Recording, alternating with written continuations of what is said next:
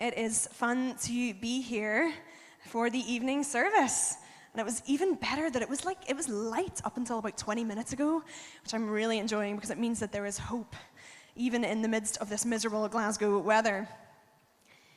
There are a few times in your life, there are moments in life when it is entirely appropriate and good that someone who is in authority over you would tell you to stop.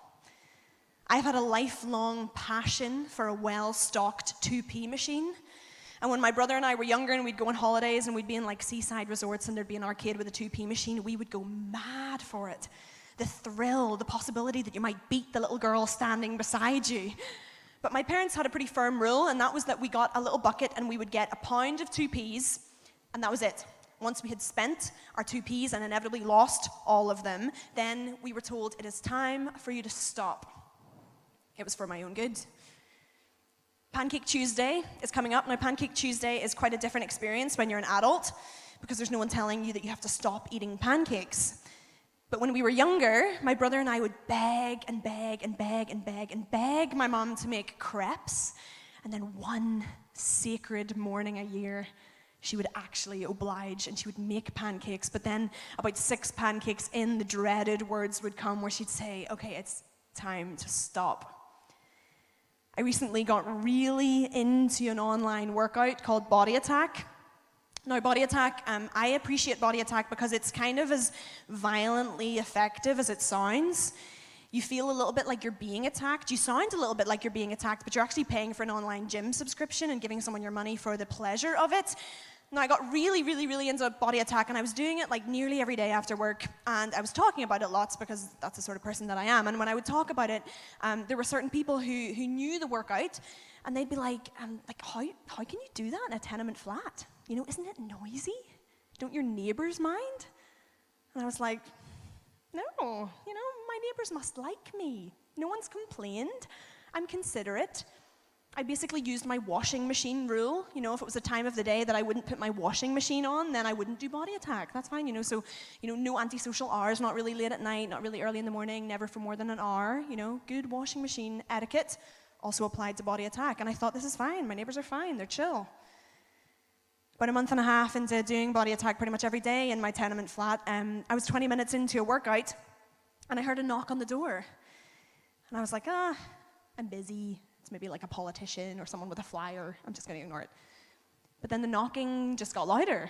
So I thought, okay, I should investigate what this is. And I went and I opened the door, and it was a policeman. And he was there to tell me to stop. Because apparently, my elderly neighbor who lives underneath me thought her chandelier was going to fall on her from the sheer vibrations of me doing body attack upstairs. He told me to stop, and it was for my own good. We're going to think about Sabbath today as the way that God tells us to stop for our own good. Sabbath is something that I am slowly but surely waking up to as an incredibly good gift from the God who loves me that helps me to stay awake to Him and alive in Jesus. So, to recap a little, we are in the middle of a series on reawakening. We're about six weeks through, which actually means that we're over halfway done, um, which is kind of crazy. But if this is, uh, if you've been here for the whole journey or if you've just been here tonight, just to give a little bit of a recap of the series so far. So, Brian started the Reawakening series about six weeks ago via video. He told us about how um, this church exists to lay the foundations for long lasting reawakening, basically meaning that we want to see many, many people come awake to God, know who He is come alive in Jesus because of what he's done on the cross. Josh from Belfast, who's the most English sounding person from Belfast I have ever heard, he came and he taught us on prayer. He reminded us of Elijah's story, God dousing, uh, Elijah dousing the wood with water and then praying for a mighty move of God so that people would see and acknowledge that God was the one true God. Alan Meldrum came a few weeks ago and he taught on prayer. He taught us about uh, being transformed by, uh, not prayer, the Bible. He taught us about being transformed by the Bible as we become totally immersed in it. He did this sort of action, which I will never forget. We thought about the call to radical obedience, that by truly hearing and listening to God and obeying Him in response to that, we might see reawakening impact even just from the obedience of one person. We thought about that. And then Ruth came last week, fresh off a flight to Hawaii and she taught us about how really Glasgow and Hawaii aren't all that different. So I've been enjoying that reality this week with the rain and the rain and the icy rain. It's been great. I've practically been on a holiday. But really, Ruth reminded us that even um, in a city where the, where the rain never stops, the, the praise for God will flow out of us the more awake we become to who He is, to what He's like, to what He's doing in our lives. What do we mean? What, what are we talking about when we talk about reawakening? I thought about that again this week because we kind of drop that word around here lots, and um, to us it means something. But even this week, as I thought about this, I was like, what, what am I meaning? What do I mean when I talk about reawakening? And I guess we believe that God is real and He's alive and He's worth knowing. And we believe that He's at work and that He's calling people back to Himself. And when I think about reawakening, I guess when I think about like a Christian um, remembering again what God is like, remembering again who He is, it makes me think of that the feeling like when you find a tenner in your coat pocket, but times a million. And when I think about a, someone who's never known God, someone who um, maybe uh, the church thing is brand new and the Jesus thing is brand new, when I think about someone being reawakened or awakened to God for the first time, I think about like an all expenses paid trip to Alton Towers where you know you don't have to queue for any of the rides and the kids are all in school, like just something that's almost too good to be true, and you're experiencing it for the first time. And we've been learning over the last few weeks about lots of things that God's people typically do in any time of a reawakening the things like prayer, Bible reading, obedience. And I think our little like note-taking, list-making, task-oriented brains have like a space for that where we can think, okay, yeah, like I want to pray more, or I want to pray differently, or maybe I could join a Bible read-through group, or I heard God say that thing to me, and I'm I'm going to be obedient to that, and I'm going to do that, and we might be encouraged, and we're hopefully spurred on, but there's also a chance that we're tired if you ever want to really hate a city that you really love, I would recommend running a marathon in it. Um, I did the Vancouver Marathon in 2016 in 27 degree heat, and it was awful. And I will never forget how it was so hot that they basically employed all of these other little like marathon minions to stand at the side of the road and just use loudspeakers to shout at you to rehydrate. And every single, there were loads of water stations, but they basically transformed every single water station. They brought out like that purple electrolyte juice and put it at every station too. And I remember running in the heat and like the sweat just dripping off me and seeing that station, the water and the, like the purple juice electrolyte station in the distance. And it was just like something divine coming at me. And I was like, if I can just get to that, then I'm going to be okay then I can make it. And I would be there and I would be like dousing the juice all over myself because at that point you like can't coordinate your arms anymore. So I'd do that and then I would see these people who were running the marathon and they would run right past the station. And I just thought, you're going to die. You're going to die. Because we need this. Sometimes I think I run through my life like those stations don't exist we don't want to be the marathon runner of our lives who never stops at the water stations. I think Sabbath to us can be like that purple electrolyte juice. It's there, it's available, it's good. We should stop for it if we want to get to the finish. We don't want to be those athletes who don't take a recovery day and then we fail and we lose our race. What are we talking about when we talk about Sabbath? What do I mean when I talk about Sabbath? You could do a whole sermon series on Sabbath, but when I talk about Sabbath tonight, I'm talking about Sabbath that comes from the Hebrew word Shabbat, meaning to stop working and to rest. It appears a lot in the Bible's big story. At the start of the, the narrative, God creates the world in six days. He then takes a Sabbath. He commands his people to Sabbath. He reminds his people to Sabbath through the prophets. Jesus heals on the Sabbath and teaches about the Sabbath, and then the New Testament writers continue to teach us about the Sabbath.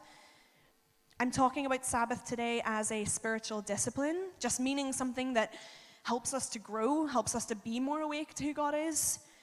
And when I talk about Sabbath, I'm, I'm being quite specific and I'm mostly meaning one day of our week that is devoted to resting in God. I think Sabbath can be more than that. People talk about um, a Sabbath spirituality, whereby Sabbath starts to like impact and infiltrate every part of your life. That soul rest in God impacting everything. And I think Sabbath can be more than one day a week devoted to God and resting in Him, but, it, but it's definitely not less. than one day a week devoted to God and resting in Him. So that's mostly what I mean when I talk about Sabbath. And two things I know for sure, probably the only two things I know for sure, is that I've not mastered it. I've not mastered this. I learned at a really young age that I would be praised and I would feel loved if I did stuff. I am the epitome of the child who gets the effort award all grown up.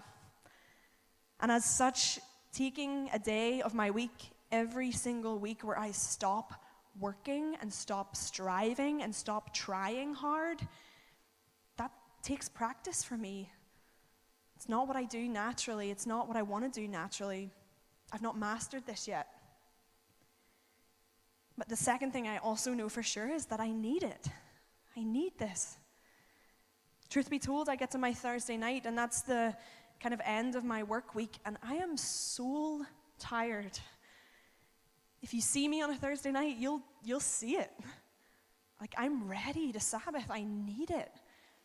And I feel like in this season of my life, maybe more than any before it, God is drawing Sabbath out of me just from the ache of my own heart and the need to stop, the need to rest, the need to find Him at the end of my week and to be with Him and to be refilled.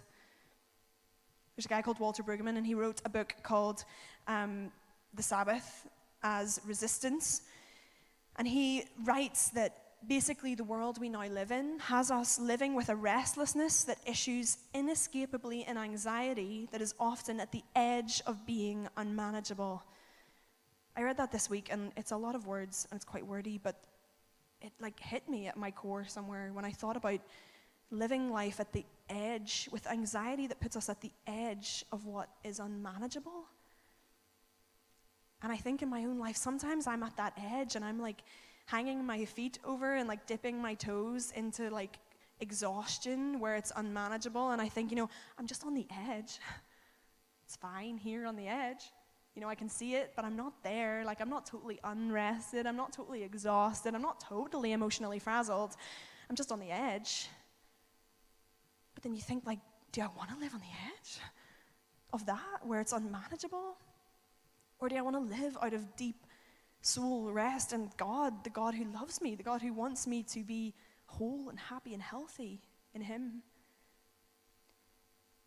It's worth me getting past Sabbathing ish, you know, or where we where we take a day off and do all the work we're not paid to do, or where we think, you know, this evening I'm going to have a sort of Sabbath style evening, and then we just binge Netflix and our soul just gets even more sore and isn't healed and isn't refreshed. Because it strikes me that tired and weary and overwhelmed Christians don't glorify God very well.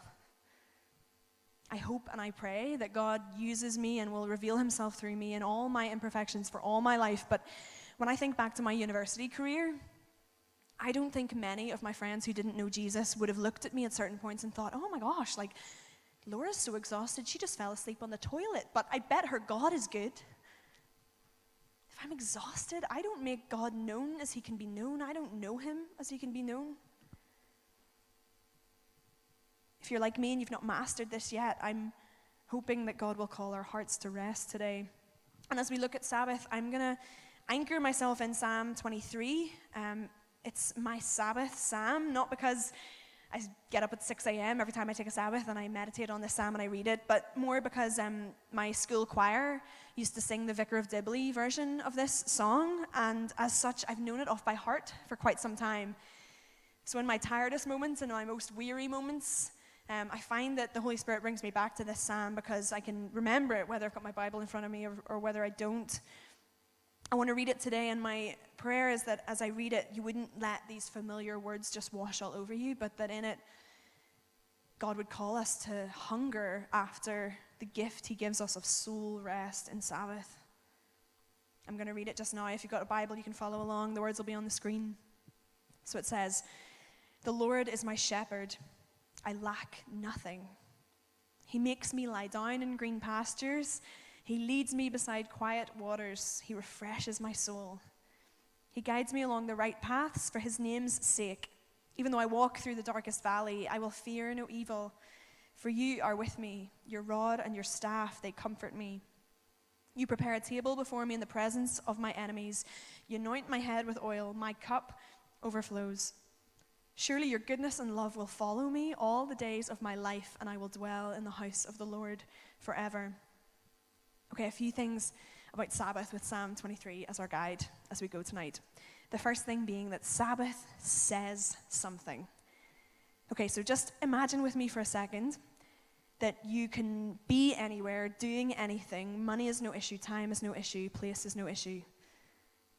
Just all your dreams come true in a moment. Where are you? What are you doing?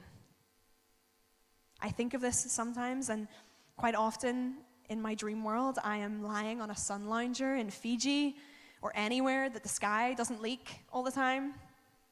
I'm lying on that. There's a thing in um, the Galgorm Hotel in Northern Ireland, which I've come to affectionately know as the hot slab.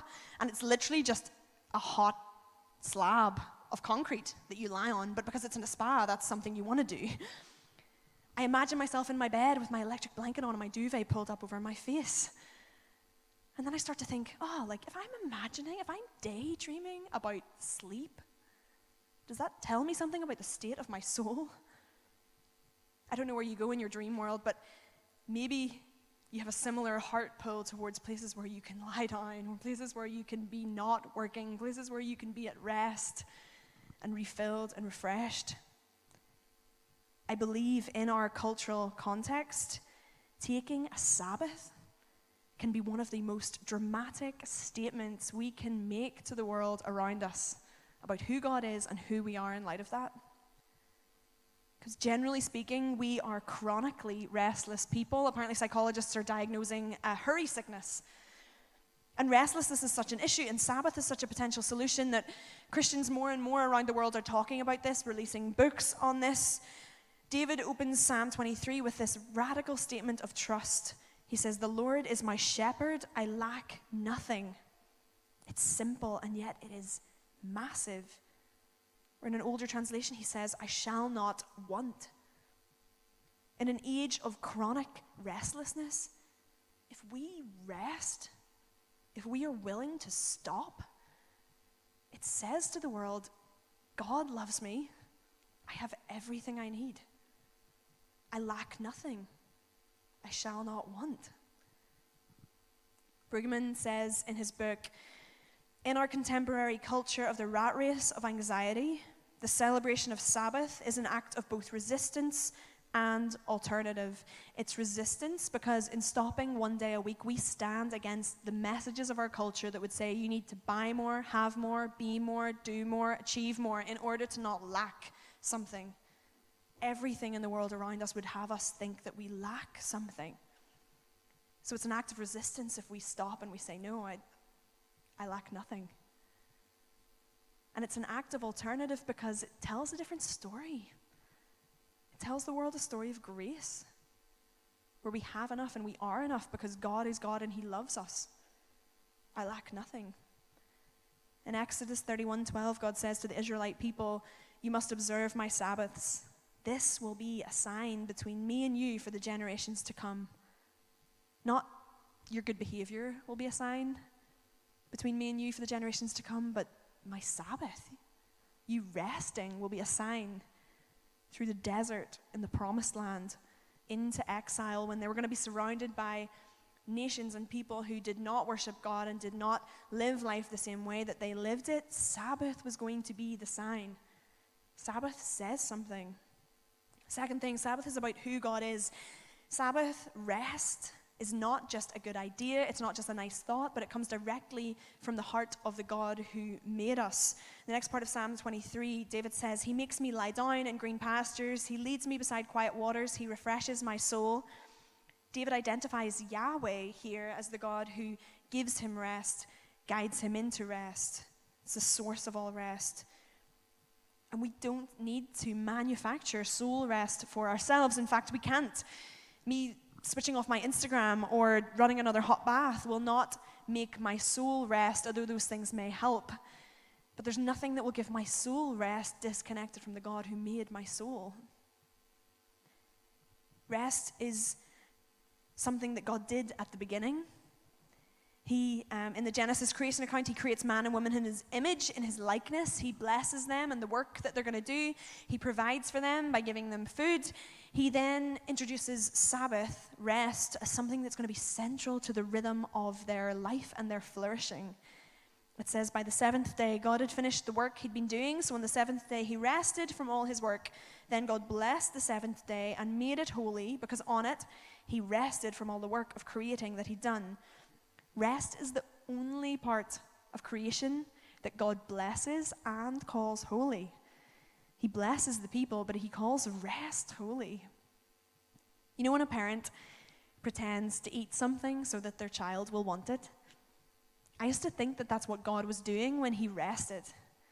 Like as if he'd sort of concocted this whole plan whereby he was like, you know, obviously I'm God, I don't need to rest, but I'll do the six day thing. And then because these little people made out of dust, they're going to need to rest, I'll, I'll rest for a day. But then Exodus 31 17 says, It will be a sign between me and the Israelites forever, the Sabbath. For in six days the Lord made the heavens and the earth, and on the seventh day he rested and was refreshed. He actually rested we rest and we should rest because, yes, we're made from the dust and we have limitations and we need to rest, but also we're made in the image of a God who rested and was refreshed. David writes, He makes me lie down. God commands us to rest. When he gave the commandments at Mount Sinai, um, the Ten Commandments, I, I love, I'm fascinated by the order of them because it goes like the three, like love God, honor God, worship God commandments, and then the Sabbath commandment, and then all of the like love your neighbor, live life well commandments come after that. The Sabbath commandment gets the most airtime on the mountain, and it's the only commandment that begins with the words remember, as if God knows that this is going to leak right out of us. It says, Remember the Sabbath day by keeping it holy. Six days you shall labor and do all your work, but the seventh day is a Sabbath to the Lord your God. On it you shall not do any work, neither you, nor your son or daughter, nor your male or female servant, nor your animals, nor any foreigner residing in your towns. For in six days the Lord made the heavens and the earth, the sea, and all that's in them, but he rested on the seventh day. Therefore the Lord blessed the Sabbath day and made it holy. In comparison to Egypt, and Pharaoh and everything they stood for, God's rescued people were told to rest, to stop. The Sabbath is found nowhere else in Middle Eastern history, and it is entirely connected to the person of Yahweh, the God who David knew, the God he writes of when he says, He refreshes my soul. We have been set free from the slavery of striving, and yet we find ourselves building bricks we don't need to build, for pyramids we don't need to build. God has given us a new identity in rhythms of rest that He calls holy. Third thing, Sabbath is healing. Sabbath is healing in a real way that really does impact our day to day lives. My brother recently read a book called Why We Sleep. And afterwards, he became such a passionate advocate for a decent night's sleep that he practically preaches the gospel of a good eight hours. But it's quite a good book. Um, there's a guy, Matthew Walker, he's a neuroscientist, and in this book, he says this about rest in its purest form. So, about sleep, he says, from a purely evolutionary perspective, sleep's a total mystery because no matter what vantage point you take, sleep would appear to be the most foolish of biological phenomena. When you're asleep, you can't gather food. You can't socialize. You can't find a mate and reproduce. You can't nurture or protect your offspring. Worse still, sleep leaves you vulnerable to predators. Sleep is surely one of the most puzzling of all human endeavors. He goes on to talk about how sleep literally heals us. That there's not one organ in our body or process in our brain that's not benefited by it or detrimentally impacted by the absence of it. He calls sleep a remarkable Swiss army knife of health and wellness and says it's the single best thing we can do for our health. Some of you are like, great, because I'm falling asleep right now. Save it. But it's good. Rest is healing, sleep is healing. And maybe from some perspectives it seems to make no sense, yet it seems like God knew what He was doing when He built the rhythm of life to be work, sleep, work, sleep, work, sleep, and then rest, like prolonged rest that would heal us. And as such, time spent resting with God in Sabbath is deeply healing for us. Jesus healed lots of times on the Sabbath and defended his right to do so, not to undo or undermine the Sabbath commandment, but because he felt it to be entirely appropriate as a day for healing. David says of the God who gives him rest, he says, He refreshes my soul before leading into, even though I walk through the darkest valley, I will fear no evil. Regularly resting in God and being refreshed fuels an even though kind of faith in us. Regularly resting in God fuels an even though I walk through the darkest valley kind of faith. Resting in God, taking a Sabbath does not eliminate all of our problems. It's not like take a Sabbath and suddenly everything that's hard, you just won't find it hard anymore. But it gives us an even though I walk through the darkest valley, I will fear no evil kind of faith. The valley might still be there on the other side of it, but something has changed within us because we've been refreshed, because we've got to know the God who is with us. In the New Testament, the words for healing and salvation are often completely interchangeable. And the whole way through the Bible, we see the healing and saving power of Sabbath rest. Isaiah 30, 15, the Israelite people are being addressed, and it says, In repentance and rest is your salvation, or your healing, or your wholeness. In quietness and trust is your strength. Final thing Sabbath is something to look forward to. Okay, so I live in Partick, and there are a few popular Partick hotspots, one of which, Kaf, just down the road, really popular, like the popular kid in school, okay? Thousands of followers, tiny little space. You always have to wait to get a seat. That's how you know that it's good. It's great. You've got Meadow Road a little bit further down the road. Really, um, they've stood the test of time, okay? They've got lovely brownies. Got, they do good eggs. Meadow Road is nice. You've also got Space, okay? Space is like coming up fast behind those guys. Space has pink walls. It has yellow cups. It has the best banana bread in the entire world. We love Space. But there's an unsung hero of the Partick food scene, and it's called Hot Donut. Now, Hot Donut is just down the road. But for a long time, I walked right past Hot Donut. And I looked at that donut and I thought, I don't like it. It's weird. That donut has arms and legs and is smiling at me. And I don't like him. So I never went in. I looked in and there was no one there. No one was there. Looked on their Instagram, they've got 91 followers. No offense if you've got 91 followers, but I wasn't impressed. Didn't want to go into Hot Donut. But then one day, a friend told me that actually Hot Donut, pretty hot, pretty good. So I went into Hot Donut, found out that first, you know, no queue because no one's there. Then 99p for three hot donuts, fresh out of whatever thing makes donuts hot. The most delicious baked good I have potentially ever eaten in my entire life, okay? Get yourself the hot donut. Get yourself some hot donuts. It is an unsung hero. Why? Because it is misrepresented, because the branding is bad okay? Because people aren't talking about it the way they should be talking about it. We need to start talking about Sabbath as if it is the incredible thing that it is. We need to stop misrepresenting it. We need to stop boasting about how restless we are, how tired we are, how much work we're doing, and we need to start boasting about the incredible Sabbath day we just had. Let's not let it be like the unsung hero of the spiritual discipline world. Let's make it the hero. It's no surprise that people are talking about this right now because for us, for who we are as people, for how tired we are, Sabbath is what we need and it is good. Matthew Walker says that when it comes to sleep, is the donut still there? Yeah, that's, that's fine. You can just keep it there. Matthew Walker says that when it comes to sleep, we need to reverse a neglect and grow an appreciation. And I think the same goes for Sabbath. David writes in Psalm 23 about what it's like to be hosted by God's presence, and he says, You prepare a table before me in the presence of my enemies. You anoint my head with oil, my cup overflows. Surely your goodness and love will follow me all the days of my life. In the Sabbath, we are hosted by God's presence. It's not something that was created after the fall. It's not like a plaster over a gaping wound. It's not something legalistic to make us chain our swings up and spoil our fun. It's something good. It's a gift to us. It was born out of God's delight at the world that He'd made.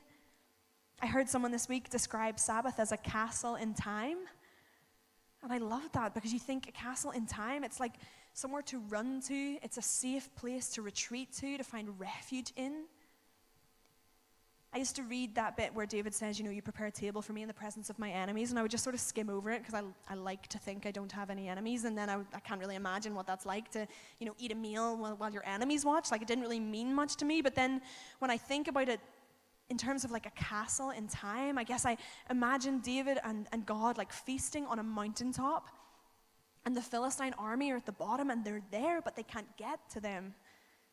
And I think about Sabbath as a castle in time for me where my enemies are like everything in the world that feels like it's against me and feels like it's hard. Like it doesn't disappear, but there's a castle. There's a space where I can go to, where I can hide, where the door will close, where they can't get me. Like I'm safe. I'm in that space, I'm hosted by God's presence, and it's not just that I'm hiding, but actually that we're feasting, that there's something to delight in. Sabbath is a. So David says, sorry, I don't want to miss this point. David says, My cup overflows. And I was recently welcomed into the home of a couple who I'd never really stayed with before, and they didn't know me all that well. And sometimes that can be a little bit socially awkward. But when I got there in the first five minutes, um, the man who was hosting me brought this, like, the biggest bowl I've ever seen in my life, and he set it right in front of me. I was like, okay, this is interesting. What's going to go in the bowl? And then he went to the cupboard and brought out the biggest bag of Costco popcorn I'd ever seen and emptied it into the bowl to the point that the bowl was overflowing. And in that moment, I was like, this is what David means. when he says, my cup overflows, I feel welcome. I feel wanted. I feel like I can stay here. David is delighting in the God who wants his company. If you were at a banquet or you're at a feast and the host stops filling your cup, it's a sign to get out. You're done, okay? It's time to go home. But if the host continues to fill your cup, then it's a sign that you can stay. David's cup is overflowing. God wants to delight in his company. And in Sabbath, we get to spend time with the God who wants our company, who wants us to be with him. Sabbath was not designed as something to restrict our freedom or to take away our freedom, but was designed to be a chance for us to celebrate our freedom. In Deuteronomy, the Sabbath commandment is repeated again, and it's nearly exactly the same, except that this time the why is different. And it says, Remember that you were slaves in Egypt, and that the Lord your God brought you out of there with a mighty hand and an outstretched arm. Therefore, the Lord your God has commanded you to observe the Sabbath day. Sabbath is a day for us to remember that we are free. And that is worth celebrating because it's good. Apparently, Jewish fathers used to give their kids a spoonful of honey on the morning of the Sabbath so that their kids would never forget the sweetness of God's rest. I take that as full permission to start my Sabbath with a really sweet breakfast. Sabbath is much less hoops and boundaries, and it's more a gift when Jesus was on the earth and people criticized him and what he was doing on the Sabbath, that he was healing on the Sabbath primarily, he said, The Sabbath was made for man, not man for the Sabbath. Sabbath is a way that God has made for us to rest in him first and then work. And in that way, it points us to the gospel because we work from love. We don't work for love. And there are things that I do on my Sabbath day purely because I love them, purely because I enjoy them, and it helps me to delight in my freedom in God. For me, it, it looks like breakfast food and life giving friendships and trying to find a bargain in the charity shops of Partick. For you, it might look like a hill climb with your dog, or a well cooked steak, or a movie with your kids, or a walk in the park, or whatever. But we can do things to delight in God and the freedom that we have on the Sabbath. Sabbath is something to look forward to. As we draw towards a conclusion, Sabbath says something. Sabbath is about who God is, Sabbath is healing, and Sabbath is something to look forward to. Finally, as we conclude, ironically, the Sabbath takes work. When the Israelite people are commanded to Sabbath for the first time, they're given this, um, the Ten Commandments and this roadmap for a new rhythm of life and flourishing, and that's good. And then Moses goes up the mountain and he's there for 40 days and 40 nights, and they forget who he is, and they make themselves little gods out of their own earrings. And we've made little gods for ourselves, and those gods don't let us stop.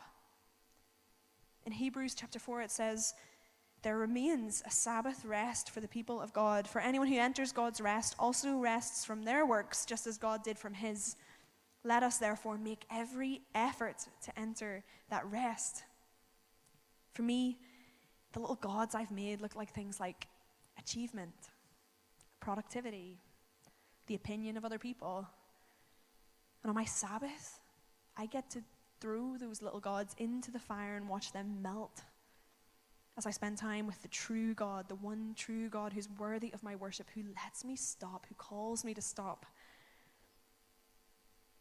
How do we begin to Sabbath? It's going to look different for different people. Um, I like what Heschel writes when he says, if you work with your mind, Sabbath with your hands. If you work with your hands, Sabbath with your mind. I think there's wisdom in that. I think all that to say, it's, it's worth considering what it looks like for you to stop your work and to rest in God and I am so aware that we're all at different stages and different positions in life, and you might have a job where you work shifts, or you might be looking after small children, or you might be caring for someone in your family, and it just might look different for you. And it might be more challenging for you to take like a 24 hour Sabbath every week, but I wholeheartedly believe that it is possible for you to Sabbath. And I wholeheartedly believe that it's possible to learn to Sabbath in whatever season you are in, whatever that might look like for you, however differently it might look for you. I believe God wants to call you into that, whatever season of life you're in. The Israelites in the desert were given enough manna for seven days in six so that they would learn how to Sabbath in the wilderness, so that then they would Sabbath in the promised land in the same way think we can start to learn how to Sabbath no matter what is going on in our lives, no matter what our circumstances are, no matter what our family life looks like. There's going to be a way to enjoy that soul rest in God. Some challenges for us. Um, my first challenge is to make a plan. I think we don't just naturally remember to do this. It helps me to make a plan. Make a plan for your Sabbath this week. What will you stop in order to rest? What will you do in order to delight? Not for the sake of like a legalistic list, but for the sake of something that's going to help you. I made a list last week as I went into my Sabbath because I just know that my natural inclinations are not such that I will do this. So then I get swept up in whatever I'm doing and it doesn't happen. So my list, for example, was things like I will switch my phone off from this time to this time. I won't check my emails. I will not check the Rehope Instagram account. I will go for brunch. I will go for a long run. I will read a book totally unrelated to work. That was my list. But I would challenge you to make a plan for your Sabbath this week, whether it's going to be a whole day for you or whether you're just like, I've only got a few hours on this night, but maybe this could be my Sabbath time, whatever it looks like for you. My second challenge, though, is if you are able, take a 24 hour Sabbath. Most of us totally can do this. We just need to carve it out in our lives. We need to make it a habit, make it routine. Maybe that's with your family if you live um, in, a, in a, with, with a family. Maybe that's with flatmates. Maybe that's with um, whoever else is in your life. Maybe that's on your own or just whatever you can manage. But if you can manage a 24 hour Sabbath, do a 24 hour Sabbath. And then finally, you put a weekly Sabbath in your diary. It says dairy on the screen, I'm aware. I was alerted to this earlier, apparently very humorous, but put a weekly Sabbath in your diary and ask God to help you keep it and treasure it. If it helps you to do that, if it helps you to literally put Sabbath into your calendar, then do that. If it just helps for you to make a plan that you're like, okay, from 5 p.m. on uh, a Friday to 5 p.m. on a Saturday, that's my Sabbath. Or maybe you're like, okay, my Sunday's quite busy, so it just can't be my Sunday. Or maybe Sunday is the perfect day for you. But whatever it is, make a plan to have a weekly Sabbath and then ask God to help you treasure it and cherish it.